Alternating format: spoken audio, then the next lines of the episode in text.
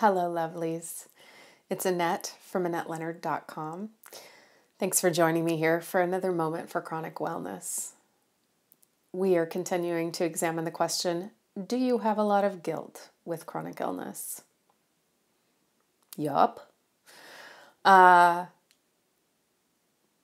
today we're talking about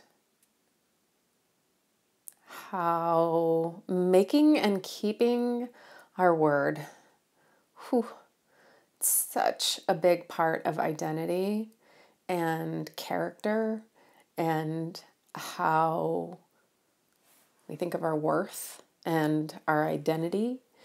And it is a big part of what goes by the wayside in chronic illness. Showing up for my family and friends is um, one of the hardest parts uh, of guilt in this wild ride, this shitstorm. I prided myself on being the one on whom people could rely and people could turn to. And there have now been significant chunks of time um, that I have not been able to be on any of my devices. I mean, I'm talking months. Um, and more recently, it's now just sometimes days.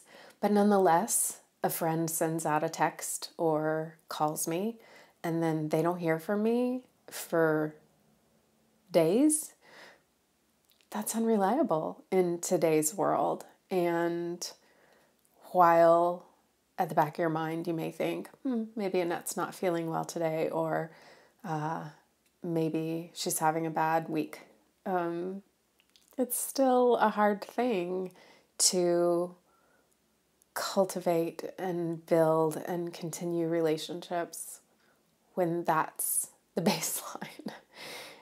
and I have guilt about that because we are prone to story making, we are prone to meaning making, we want to jump to conclusions in our mind. And when we don't hear from someone, it's really easy to start to wonder and worry about the why. And the conclusions that we come to are usually not the friendly, well intended positive meaning making ones. It's usually, uh, oh, what did I do? Or what did I say? Or is there some rift between us? And uh, to the extent that I have put people in that position again and again and again, that feels crummy.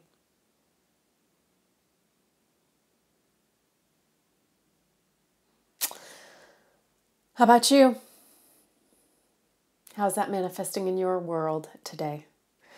what are the pieces of guilt that are most glaring for you in your illness right now? Let me know. I care and I'd like to hear. Thanks for watching. I'm grateful for your attention. And until we are together again, remember that whether or not your chart reads healthy, your spirit can be well. Thanks for being here.